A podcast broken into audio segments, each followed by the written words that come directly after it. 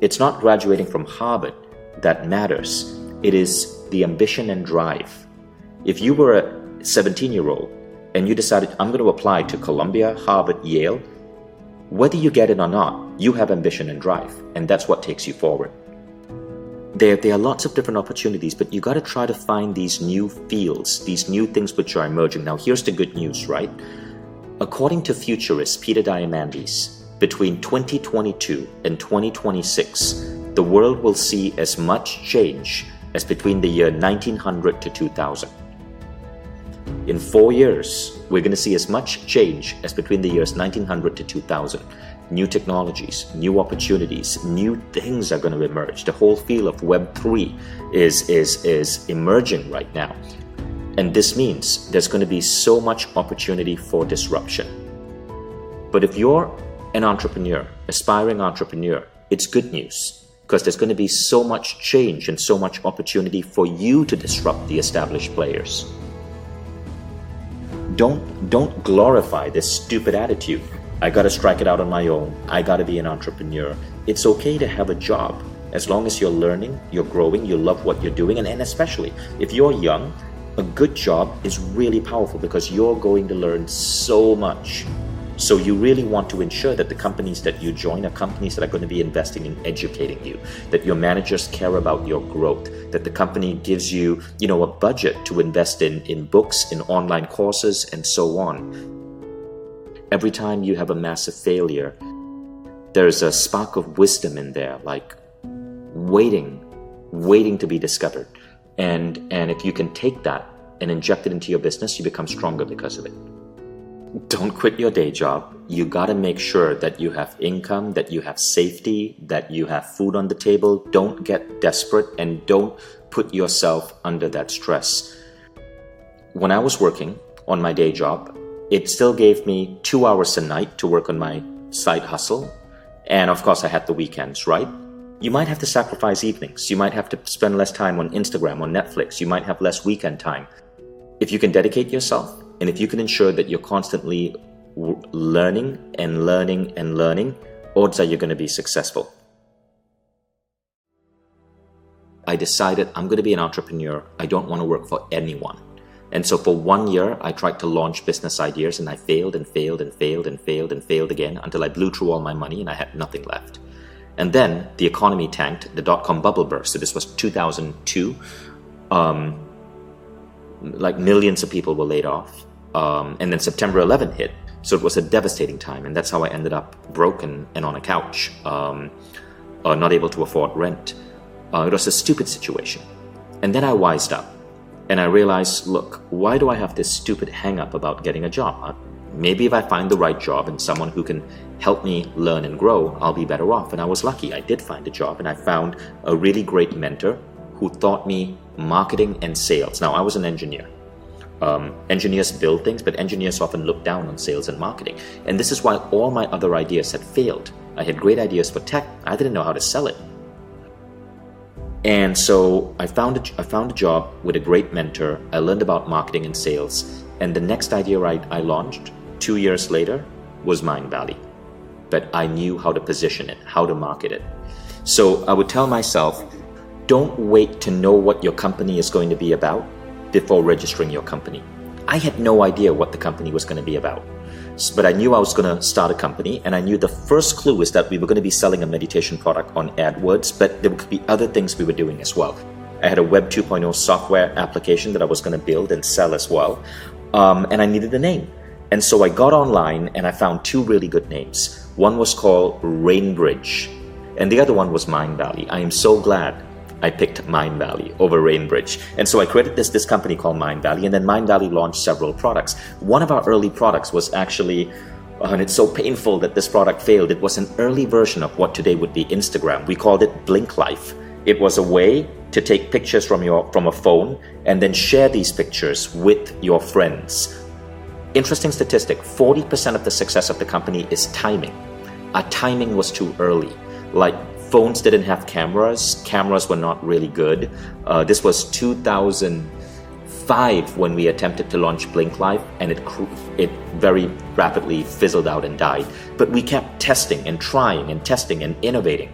And um, um, I kept experimenting with different ideas, and eventually, one idea really started exploding, and that was basically selling meditation online.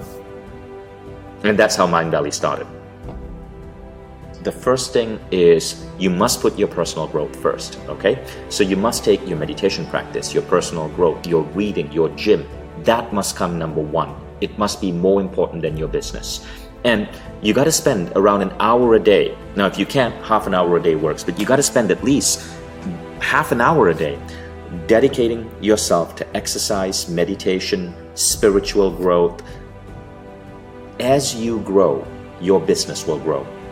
Now, this advice doesn't come from me. This advice comes from Srikumar Rao, the, the, the great MBA professor um, at Kellogg and London Business School. And he says the biggest thing that MBA students are not being taught is that their life shouldn't be about their business. Rather, their life should be about their personal growth. Their business is nothing more than the greatest vehicle for that growth. Your business, in short, is like a gym. It teaches you leadership, it teaches you perseverance, it teaches you stress resilience, it teaches you how to plan, but it is not you. You are you. Your personal growth is what should be number one. Your business is just a vehicle. Rao says if your business gets to a billion dollars, it doesn't matter. The question is, did you grow? If your business fails, it doesn't matter. The question is, did you grow? Now, when you take that attitude, you become far more successful as an entrepreneur, far more successful uh, in business. I cannot tell you the number of businesses I've had that have failed. I shared one, the early version of Instagram, that was so painful, but I learned from it. And it gave me the wisdom to go on to the next one, and the next one, and the next one. And so when you focus on your personal growth, what happens is that even if a business fails, even if an idea fails, you emerge from it with new knowledge, new data points, new a new version of yourself that can do better on the next idea or the next business. That's rule number 1. The second rule is is a rule called unity. It means see yourself as as a part of a larger whole, of a larger human species. Uh, do not cheat. Do not manipulate. Go into any all relationships with a win-win attitude. Never take advantage of people. Create products that deliver true value and are not just sold by by salesiness. So the unity rule is a key driving force in how I operate everything in my life. I have I have no enemies. I have no ill will towards anyone, and I practice forgiveness every single day. I forgive every person, everything, everyone that has wronged me. Forgiveness is actually a superpower. Studies have shown that when you practice radical forgiveness, your life seems to get luckier. Your health improves, your peace of mind goes up, your sleep gets better. And so the unity rule is a key piece of that. It is the idea that unity is one of the most powerful value systems uh, anyone can have. It's we've almost gone bankrupt like at least three times. But these type of moments, they they they are soul crushing. They, they they keep you up at night. But you gotta you gotta be prepared to go through them on your journey. But again, if you adopt the attitude that the number one thing is your growth, is how much you're learning, you're better able to go through these ups and these downs. Like the ups don't go to your head, and the downs don't destroy you? Well, so, okay, so firstly, the word entrepreneur is a bull term, right? It's one of the most overused nonsense terms out there. I can teach anybody to become an entrepreneur in two minutes flat. All you got to do is go to fiverr.com, open an account, and offer to make videos or images for someone. Boom, you're self employed, you're an entrepreneur. It's a bull term. You have that and then you have at the end of the spectrum, probably the greatest living entrepreneur today, Elon Musk. But the spectrum is so wide, it's, it, it's a bad definition. So there are other definitions that you got to look at, right? You got to look at are you working in a job where you can earn the money you need to live the life you want while being fulfilled and happy doing the work you do? I think that is the definition. You don't have to be an entrepreneur for that.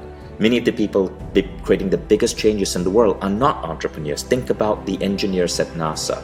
Think about the people who are inventing uh, new technologies. Think about the people who um, come come up with new with, with new medicines that are changing lives. Many of these people are working for companies, but they are paid well. They love their jobs. They're making a contribution to humanity. And it is enough if you're that. This bullshit idea that you got to be um, working for yourself is so outdated. Rather, you got to look at three things. Number one, can I exercise what I'm really good at doing? Number two, do I love what I'm doing? Number three, am I making money doing this?